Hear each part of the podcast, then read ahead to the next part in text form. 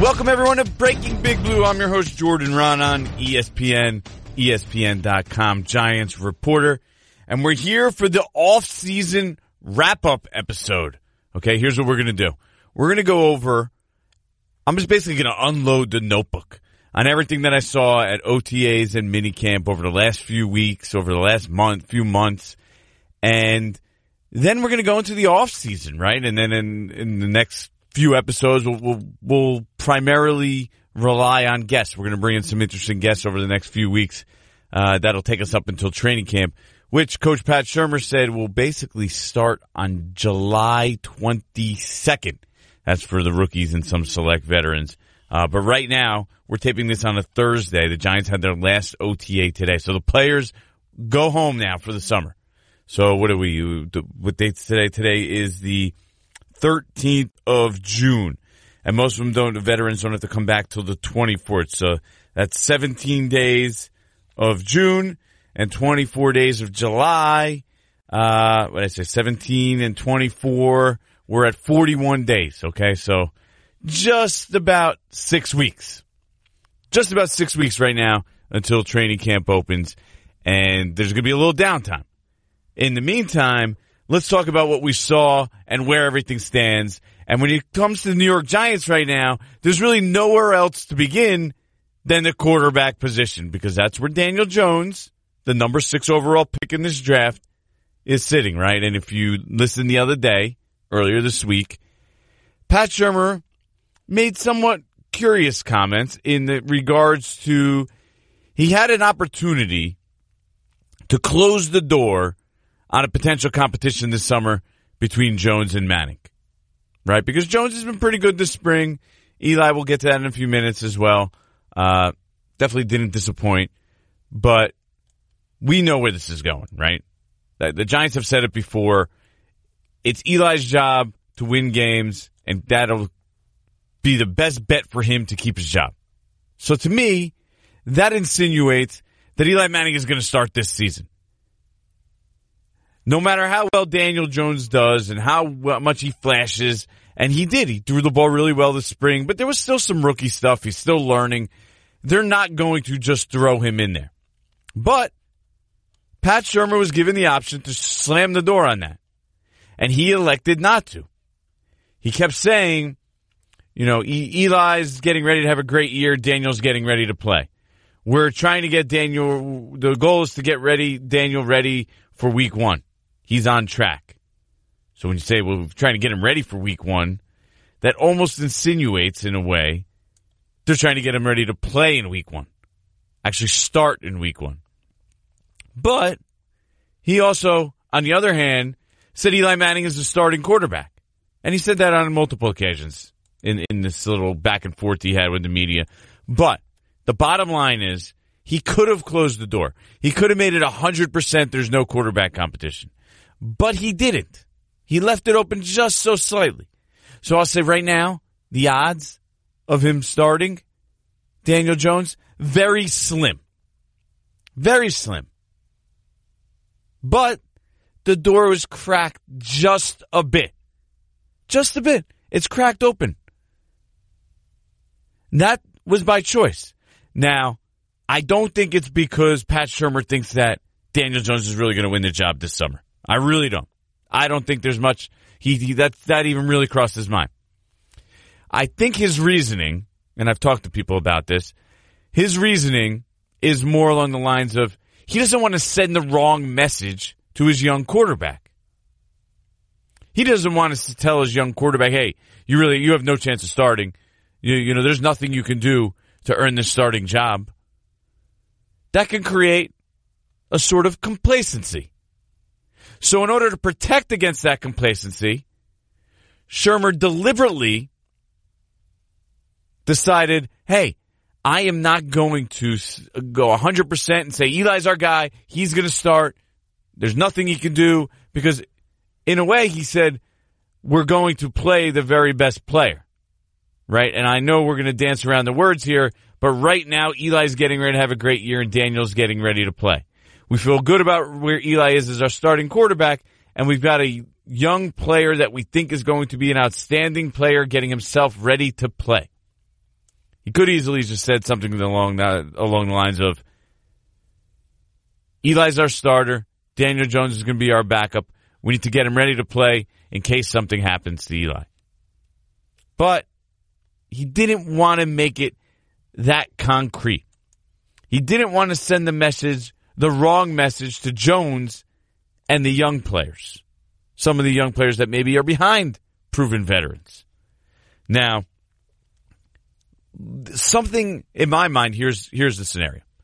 The only way Daniel Jones starts, and he could be amazing in training camp, there has to be something outrageous has to happen in order for him to overtake Eli Manning and become the starting quarterback. The Giants had their chance to move on from Eli Manning several times. The last couple years, this offseason again. They did not. They already paid him a $5 million bonus. He's counting $23 million against the salary cap. Okay? $17 million in real money. Do we really think they're going to sit him? They made enough questionable moves, of you know, basically exiled Odell Beckham, uh, got rid of uh, Olivier Vernon. They have dead money out the wazoo. Dead money out the wazoo. They're going to pay $23 million against the cap to have a backup quarterback. That would just go down as just another one of their absolutely asinine decisions or questionable decisions, however you want to phrase it. It would be outlandish. If Eli Manning, why even keep him? If, are, are you really going to have that much loyalty to him and are going to pay him $23 million to be a backup? That would be just uh, ma- complete malpractice. I mean, they could have they could have got much more value for that money, uh, in, uh, in way different areas. You could have used it for the defense. You could have used it for their offense. You could have used it to keep some of the players that maybe they got rid of before. But to use it in that way, I mean, come on.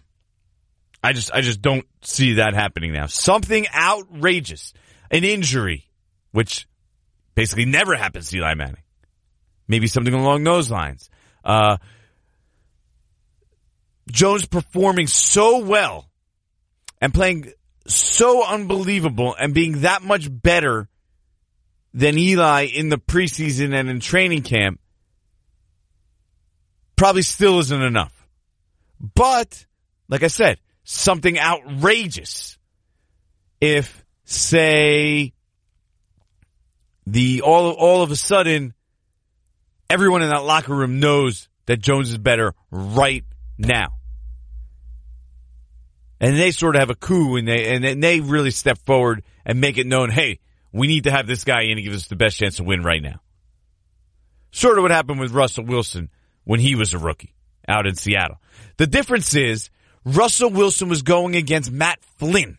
Okay? So players could be like, well, we know Russell Wilson's better than Matt Flynn right now. It's a lot harder for guys, especially younger guys, Saquon Barkley's of the world to go in there and tell them and to say about Eli Manning, a legendary giant player, two-time Super Bowl winner. Hey, this guy's not good anymore. We, this guy, this rookie's already better than him. So, like I said, something outrageous would have to happen in order for Eli Manning not to start week one of the season. Now, does that mean Daniel Jones will not get in? Will not play later? No, of course not. That doesn't mean that. The likelihood is at some point he does get in. If the Giants don't win games, if they start losing, that's exactly when they're going to pivot from Eli Manning. That is the most likely scenario. Now, you could debate how much losing it's going to take. I think that is a much more reasonable debate than are the Giants having a serious quarterback competition this summer? Because that I just don't see happening. But you can debate if they're one and four, do they pull the trigger? If they're one and three and Eli's playing poorly, would they pull the trigger? Uh, do they need to be officially eliminated from the playoff race to pull the trigger? This is during the season I'm talking about. That is a much more reasonable debate to me much, much, much more reasonable debate. So, all right. Now I'm going to empty the notebook, right? Here's what I'm going to do. I'm going to go over some Giants players from what we've seen from OTAs and minicamp, and I'm going to give you one word or phrase to describe what I thought of them this spring, and then I'll give you a little description. Okay, so we'll start. We'll go. We'll finish. We'll finish up with the quarterback position. We'll go Eli Manning, and my word for him is acceptable. Right? We know he's a veteran player. We know what he could do pretty much, but I think to me one of the most important things was seeing him throw the ball and seeing his arm, and to me his arm was acceptable. That's why I used the word acceptable. It was good enough. He threw the ball downfield more. He threw with decent velocity. Look, he's not one of these guys with a cannon of an arm at this point of his career. Probably never really was, although his arm was pretty good when he was young. He was always pretty good at throwing the ball downfield. To me, his biggest problem has been mobility, moving around the pocket. Not necessarily needing to run or get outside the pocket and really make plays, just to slide around the pocket and move around pressure and make enough plays and step into throws because we, we, look, he, he saw ghosts. He was seeing ghosts in regards to that pressure. Right? So we really don't know that because we don't see that. We're no, we don't see that part of whether he can, whether he can consistently make throws under pressure at OTAs and minicamp. Quarterbacks out there, they're wearing a red jersey, they're running around, nobody can touch them. Uh, nobody even, there's not even a threat that anyone could bump into him. So they could obviously feel a lot more comfortable standing in there throwing the ball than they do once the live bullets start getting fired in, not even really in training camp, but not even until preseason or the regular season. That to me is where I have the biggest questions about Eli Manning. I never thought his arm was completely shot. Is it as good as it used to be? No. Do I think it's sufficient? Yeah, I do. I think his arm is fine. I think he can make most throws. You know, he doesn't throw the ball uh, outside the numbers a ton in, in the mid range. I think that, that that's sort of where the arm comes in. But look, he can make those throws if he needs to. I still do believe that. The arm strength to me is not the problem. So that's why I came up with acceptable for Eli Manning. Daniel Jones, I came up with overachiever. And I say overachiever, it, it, it might not be, I couldn't find the perfect word for it, but I say overachiever because he sort of was better than we expected. Now that's not him really doing more than he's capable of doing, which would the definition of overachiever would indicate. It's more him doing more than the expectations that were laid out for him. So I think you had to be pleasantly surprised with what you've seen from him. The arm strength, which some people question, doesn't look like that's a problem to me. I'll be honest with you. He, again, not a great arm. He's not going to be one of these big arm quarterbacks who just throws lasers all over the field. I think Alex Tanney might even throw harder velocity wise than both Eli Manning and Daniel Jones at this point. But he threw the ball well down the field, Daniel Jones, really well. That was the one thing that stuck out to me the most. He, uh, accuracy, arm strength, the willingness to throw the ball down the field was impressive this spring. And then his athleticism, his ability to move, move around the pocket. We saw him uh, do his zone read and pull the ball and, and run it and roll out and throw the ball on the run. All that looked good. Now there was downtime. There was there was bad moments as well. He's a rookie. He's learning how to play. And practice the other day, he had a rough practice the other day. He looked a little flustered. Maybe they were showing him defenses he wasn't, he didn't know what was going on out there. Maybe he wasn't completely familiar with the plays. This happens when you're a young quarterback, when you're a rookie. And that's going to be the up and downs with Daniel Jones. And that's why he's probably not ready to be a, a quality starter at this point. You know, week one of his, his rookie year. And most rookie quarterbacks aren't. Very, very few rookie quarterbacks are capable of stepping in week one and being a successful starter. So I don't think he's there. But he's not supposed to be. He's still above where maybe heading into the OTAs and minicamp with all the criticism that was out there on him, you thought he would be. So a lot to like about Daniel Jones. And then one of the other quarterbacks, uh, Kyle Lauletta. My word for him is forgotten, right? He's almost slipped into the background. It's like, you, oh my God, I forgot. They, they drafted Kyle Lauletta last year too. Oh, remember him? And part of the reason he's forgotten is because he didn't, he wasn't even out there. Well, he was out there on the field, but he wasn't actually participating in practice, most of the practices this spring. He had a knee cleanup after a tough rookie year too, where people in the building were not that impressed with the way he carried himself and worked. And this isn't even to include the fact that he got arrested uh, for a traffic incident. And that's been pretty well documented. So he's got some ground to make up just to make the roster this year. Just to make the roster. Second year quarterback. A fourth round pick last year by this regime. Right? Daniel Jones and Eli Manning are going to be on the roster. If Pat Shurmur wants a veteran to be there as a backup, and they like Alex Tanney, we saw that last year. They like Alex Tanney best better than the rest of the world likes Alex Tanney, who's bounced around on what seven, eight, nine teams, whatever the number is. So, anyway, Kyle Lauletta kind of has been forgotten. He came back later in camp, threw the ball okay, uh, but did very little overall. Uh, some other players. Let's go. We'll, we'll, zoom through some wide receivers here. Uh, Golden Tate. I used the word reliable to describe Golden Tate. Guy catches everything thrown his direction. I did it. I, I was impressed. His hands, his hands are pretty impressive. Just looks like a guy who can get open, make plays, and be a reliable player, a reliable target for any quarterback. Darius Slayton, fifth round pick out of Auburn, speedster, right? Day one rookie minicamp, gets the yips, can't catch anything.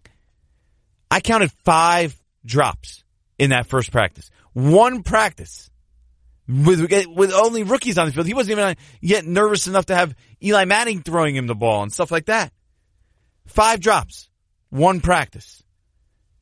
Finished better at the end of practice, but then you saw drops throughout, you know, the next few weeks. Saw some drops here or there. Then all of a sudden, and I even said this, uh, Pete Prisco from CBS was, was visiting one day. He's like, how's Darius Slayton look? And I said, good. If he catches the ball. And that day, he had a great practice. He's catching passes downfield, left and right, making big plays. His ability to get open was really impressive. So that's why I say improved for Darius Slayton because he got better as the OTAs and minicamp went on. So good, in fact, that he got some first team reps on the final day. And Coach Pat Shurmur even went as far to say he thought he was the most improved player out there this spring. So those are good, positive words on a, a draft pick, a rookie, who, if you think about it, could fit and have a role this year. Because if you have Sterling Shepard and Golden Tate, neither are straight vertical get down the field targets. That's not really their their top skill. That is what Darius Slayton brings to the table. So he could be a nice little compliment to them. Now I don't think he's going to start or I don't think he's going to play 80% of the snaps or a real huge portion of the snaps, but if he continues at this level, he could rotate in there and be a big play guy on the outside and hit a couple big plays this year in his rookie year. You know, maybe like 30 catches for 400 yards or something, something along those lines, which would be a pretty solid contribution for a fifth round wide receiver. Sterling Shepard, I use the word quality for him. He's just a good player. He's out there making plays on the reg, uh, for the, throughout the whole offseason. Uh, we, we kind of know what he is, but it just reiterated to me that, especially in a bigger role, that this guy is going to put up some pretty decent numbers. I wouldn't be surprised in the least if he got to a thousand yards this year. So I expect him, if healthy, to be right around that number, right around that thousand yard number. And and I think this this spring only solidified that thinking for me.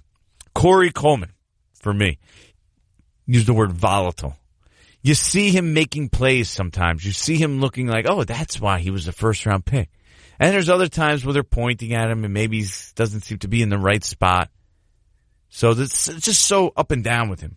Now he ran with the ones a bunch. He's going to get an opportunity. He looks more comfortable. He looks better. But is it ever going to be consistent enough where the coaches can trust him to be on the field on a regular basis and produce? We're going to have to see. It's up to him, really.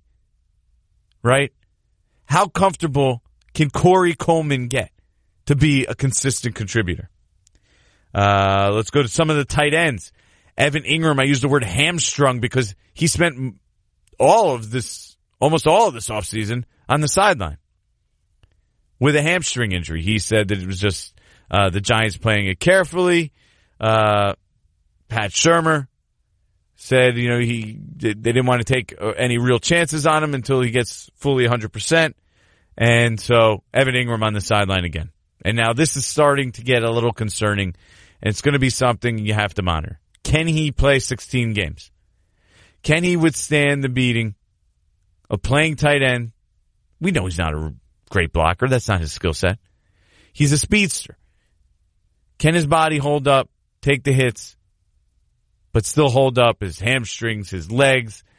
Uh, will they hold up to the point where he could stay on the field for 16 games and be the player that he sort of hinted at being his rookie year. We'll see on that. CJ Conrad, I used eye opening, right? Undrafted free agent, making plays all over the field at OTAs and minicamp. I will say this about him. We'll see again. Let's see what happens when he starts taking hits. Because remember, this is football in shorts and helmets. They're not hitting. It's a lot different when CJ Conrad has to start banging with defensive ends for real and then try to go catch passes. But in the meantime, good hands, seems to move really well, made a lot of plays. Scott Simonson, I also liked what I saw from him. I thought he, he another tight end, caught the ball really well. Uh, just a reliable player for the Giants. Now, on the defensive side, I have a couple guys here that people will probably be interested in. Uh, now, now let me just, before I get to the defensive guys, real quick. I've said this before. I'll say it again offensive line, defensive line, I basically eliminate them. There are no real evaluations on offensive and defensive linemen when this is the le- the style of football that they're playing.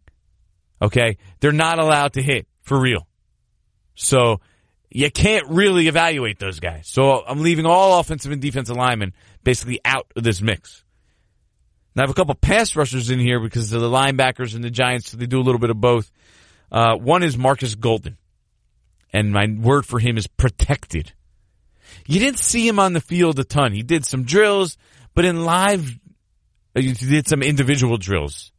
But in live team drills, you didn't see him on the field very often. Now remember, Marcus Golden signed from the Cardinals this offseason. He had, I believe it was two and a half sacks last season. Missed the season before that. Right? He was coming back from a serious knee injury. But you still have to look at that and scratch your head a little bit. This guy is now basically uh, almost two years removed from his injury, year and a half, and we're still he's still protected. We're he hasn't got. We're not. They're not past that point with him. So while I like the gamble on him because you could see the upside, he's on a one year deal compared to the investment that was made in him. It makes a ton of sense for where this team is. But after watching the spring and seeing him protected, now I'm looking at it and saying, eh, something I got to keep my eye on. Is he still not right this long after? Because at this point, to me, you should be back. He had that whole season. This offseason into this year should be okay. You're back to your old self. If we're in the spring now and we're saying, yeah, we're going to play careful with him and protect him maybe still needs a little bit more time, meh, has me a little bit scratching my head. We'll see where it progresses. As far as Lorenzo Carter, I use the word promise because the Giants have big things in mind for Lorenzo Carter. That's what I learned this spring. He is going to be that every down defensive player to the point where I think the Giants believe that he is going to be their top pass rusher, their no, their number one disruptor, potentially one of their best defensive players, maybe their best defensive player overall. Now I know they think really highly of Jabril Peppers. We'll get to that in a second as well, but it's clear Lorenzo Carter is going to be a big, big, big part of this New York Giants defense this year. Uh, Jabril Peppers, I'm, i almost called him uh, Julius Peppers again. That's going to happen. I apologize in advance for that one. That is going to be something that happens almost regularly. Uh, Jabril Peppers, explosive. I mean, this guy's just a good looking athlete. He has to develop more into a football player. He did last year. They're looking to continue to see him make that jump. I've said it before. I'll say it again. There's people in the Giants organization that think he could be better, better than Landon Collins. We'll see if it happens. He hasn't been there yet. I personally would probably bet against it. Uh, Landon Collins is a really good player in the NFL who was up for uh, Defensive Player of the Year a couple of years ago. Uh, if Jabril Peppers is ever up for Defensive Player of the Year, then the Giants nailed it, right? They were right to uh, to make sure he was included in that Odell trade. That was a huge, huge move to get him. But we'll see. Looks explosive though. Great athlete. You could tell the way he moves. Uh, he's got the size and to be able to move at that size and just make plays looks pretty impressive. And Antoine Bethea, what I noticed and the word I wrote is leader.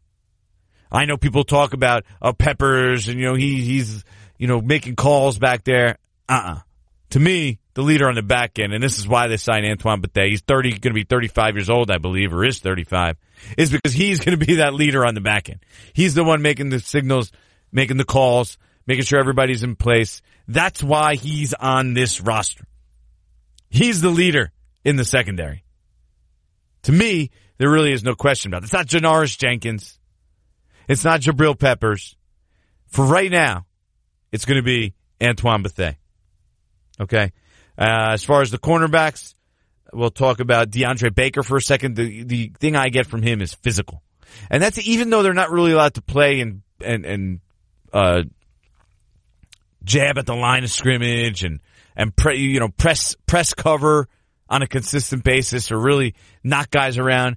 But you could still see, even though he can't do that and he's playing off, you could tell, you could see him playing physically or sort of bodying up receivers. And that's a positive because he's all over them. And he's a first round pick. You do expect him to be a good player. But I like that physicality. He looks like he's just a guy that's going to compete. And the last name I have here is Sam Beal. Hadn't seen anything from him because he didn't last through one practice last year. Supplemental pick last year.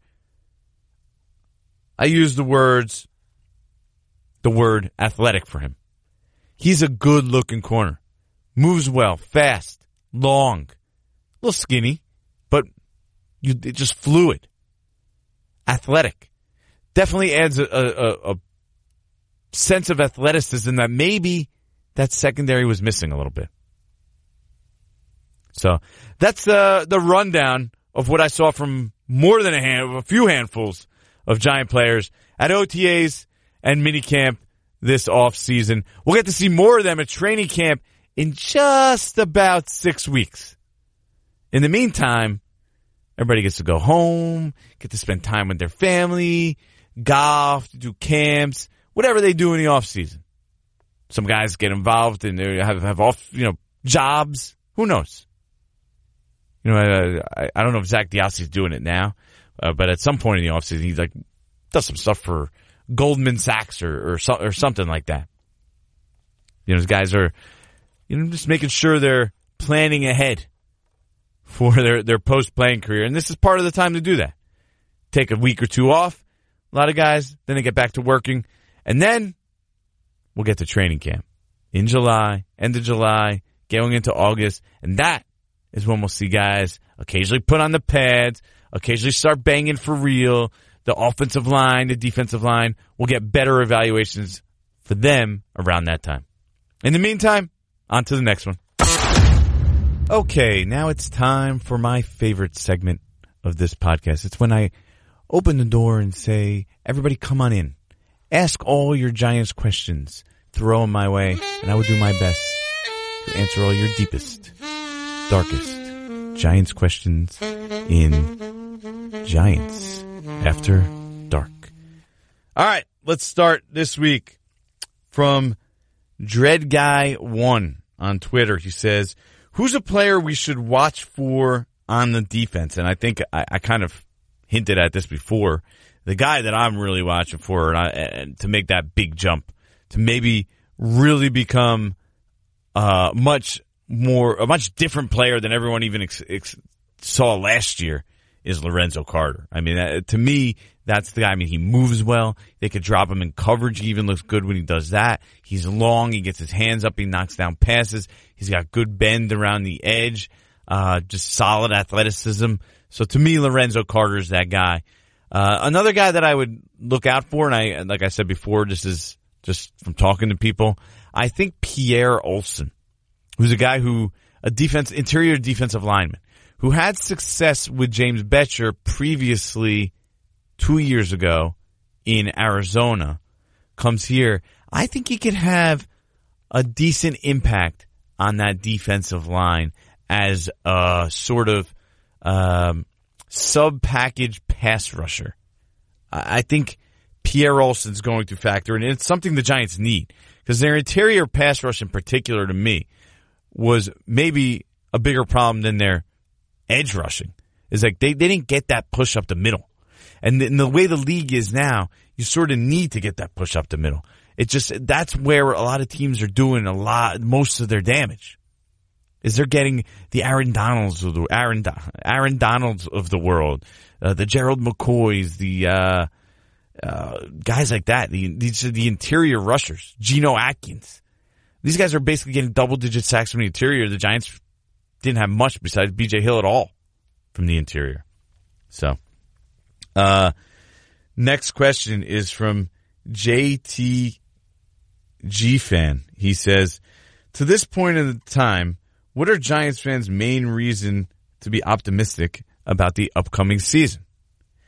And I think the main reason to be optimistic about the upcoming season is the fact that, look, you're building around Saquon Barkley.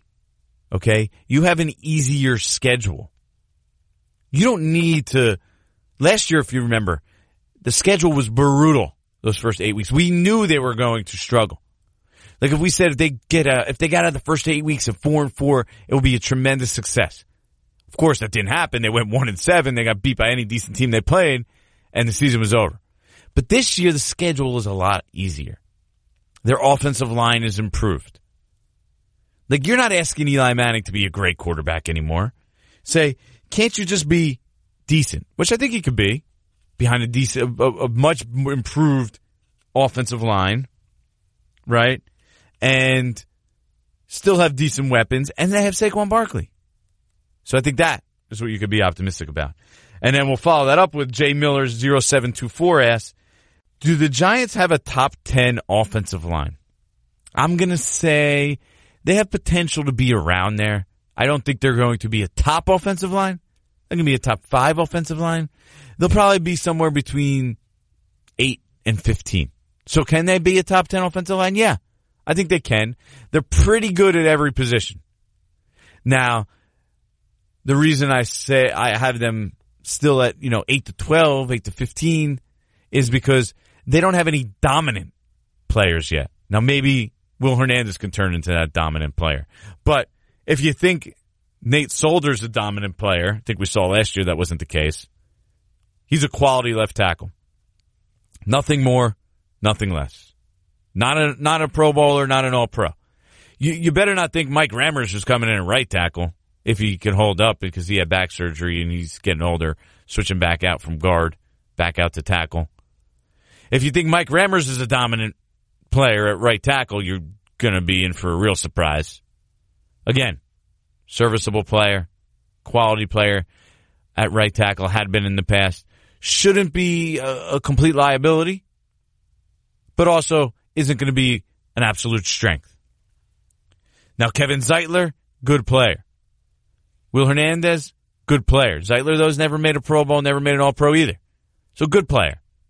Now maybe Hernandez can grow into that. And at center, the Giants have Spencer Pulley and John Halapio. I think Halapio is a pretty good player. Pulley average. So again, you have a lot of guys in that, okay, average, above average, good player.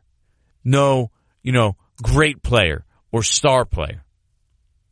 So that's kind of why I have them in the area that I did right there. Next question is from Eric Campen at King Coffee Man.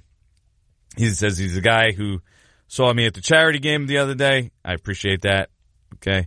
Uh, what do you foresee the season, both statistically and win loss, happening for Eli and Daniel Jones? Okay. Uh, and that's really hard for, to predict because, like I said before, how much how, how much are they going to play? Personally, I don't think I don't think he's going to play Daniel Jones until they're out of the playoff race. So maybe he plays two games or so. So really, how much can Daniel Jones do? So I don't see him doing much this year. Eli, I mean, 25 touchdowns, 12, 13, 14, 14 and 25 and 14, something like that. I mean, that's not some great production, 25 touchdowns in, in today's NFL. But I think as a Giants fan, you probably would sign on the dot for that. I think he threw 21 touchdowns last year. By the way, he was working with Saquon Barkley, uh, Evan Engram, Sterling Shepard, and Odell Beckham. Now, some of them were in and out, but all of them played majority of the season. You know, over 10 games. And he threw 21 touchdown passes. So if you get 25 and 14, I think you walk away pretty happy from that. So that, that would be me. So I, I don't know. Uh, Marco M Giants 11 says going to camp. Who is the sleeper that fans aren't talking about, but coaches are high on? Uh, and I said that before. I think to me, it's uh, Darius Slayton and CJ Conrad. Those are the two guys to me that maybe a lot of people haven't heard about, but the Giants coaches and everybody that was standing there at practice, you saw those guys make immediate contributions and look like they belonged. Like those guys look like they're going to be player, at least contributors. Now we never know to what degree. And I don't think CJ Conrad's going to come in and catch 50 balls 600 yards.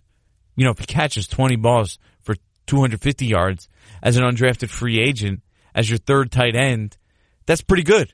Or if he even makes the roster, that's pretty good. So keep an eye on those guys. Uh, last question.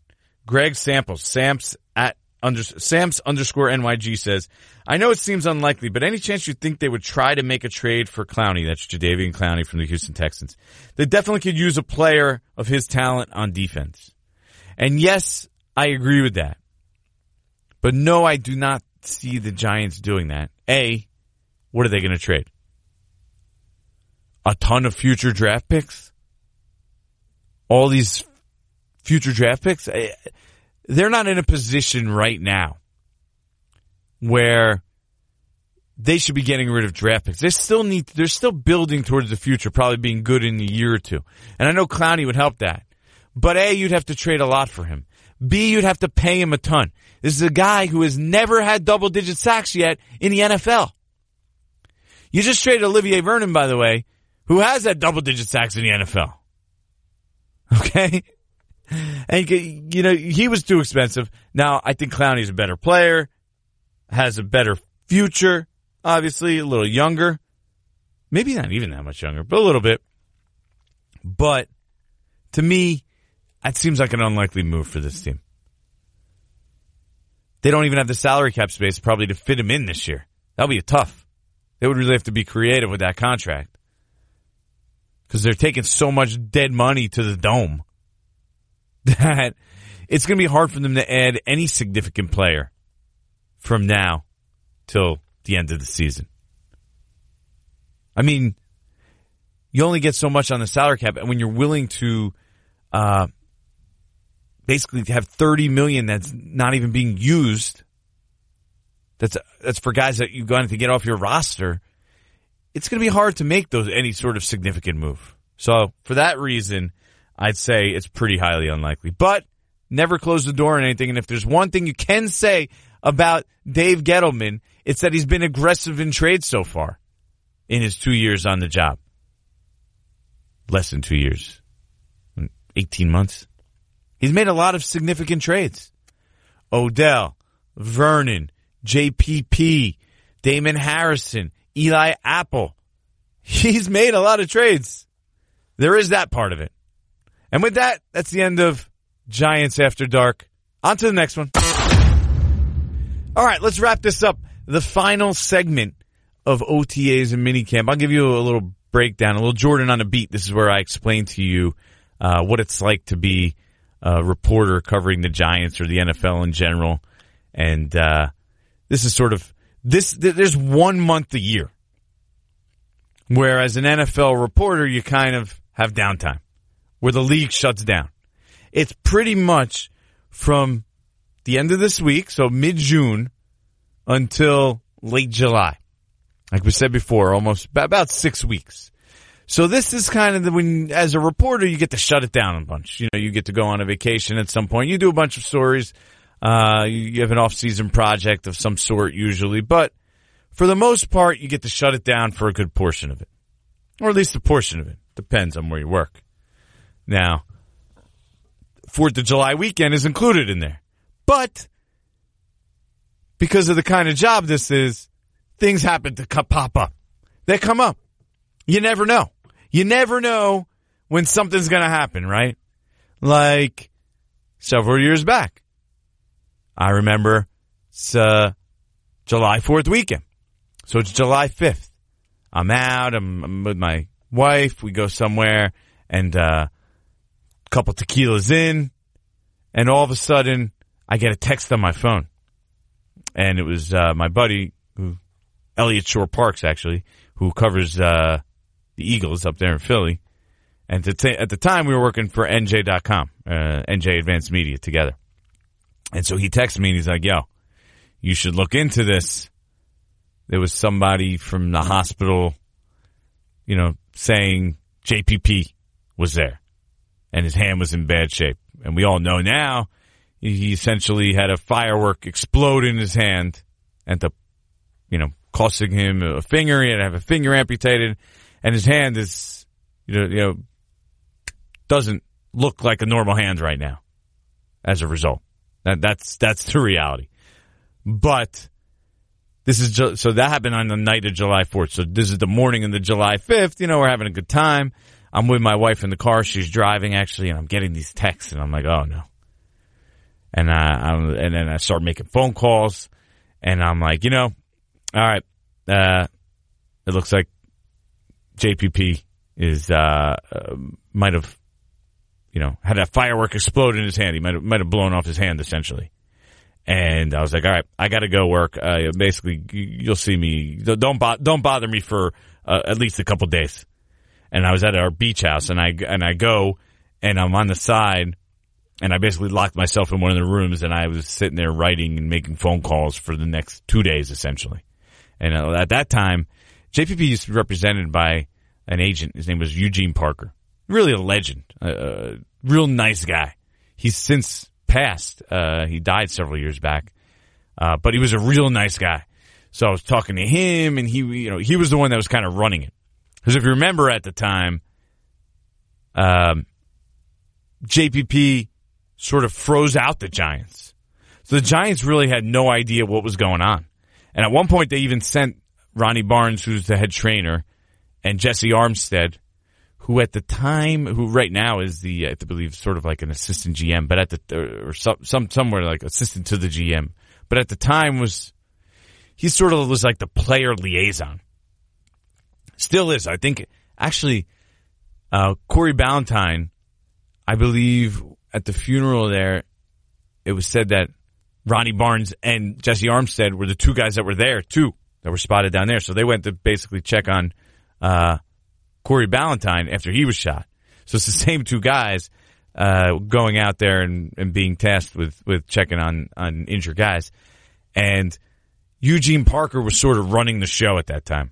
You know, JPP had sort of frozen everybody out. Nobody outside of his direct circle knew really what was going on.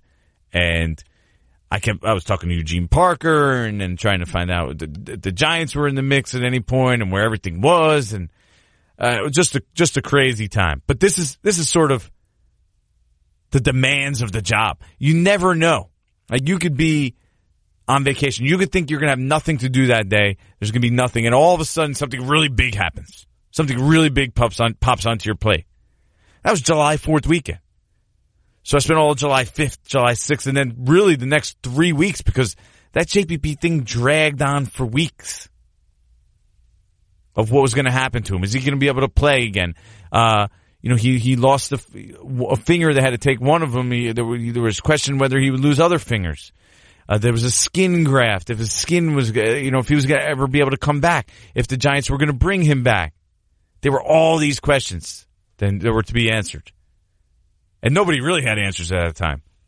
So it was an interesting time. But those are the kind of things that can pop up on you. In the meantime, you can catch me on the golf course and an LBI. That's where I like to spend my uh, one month off season. That that that's that's that's my you know keep myself busy busy time. So after this podcast, this is we're taping it on Thursday. You know, I'm gonna spend the next couple days relaxing, uh, heading heading to uh, the golf course.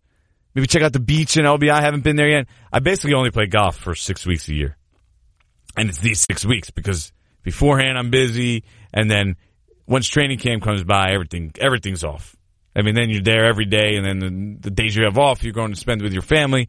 So you, that's it. The only time I play golf is these six weeks, and then when I go on trips, sometimes to you know when you go to go away to games, you squeezing around on Saturday in September in or in Tampa Bay or October or November in California or something. You ain't playing in November in New Jersey. That's for sure. I'm not playing. I don't play golf unless it's warm out. Speed limit at least. The speed limit in most places nowadays, 65 degrees. So with that, that's the end of the off season. Breaking Big Blues. You could always reach out to me. Instagram, Twitter, Facebook, um, email. Make sure to download the podcast, favorite it, uh, give us a good rating. You get them on Apple Podcast, the ESPN app, Google Play, any podcatcher. And uh, like I said, give us a good rating and tell your friends because it's important that we grow this podcast. All right? We got to make this big. I need some people to entertain. I need more questions. So help us out here. Help us grow this podcast. Till next time, we'll be back probably a pretty special guest. So uh, make sure you come back. We're going to try to still do the podcast every week. I will not guarantee that in the off season, but I'm going to try, try my hardest. And with that, see you next time.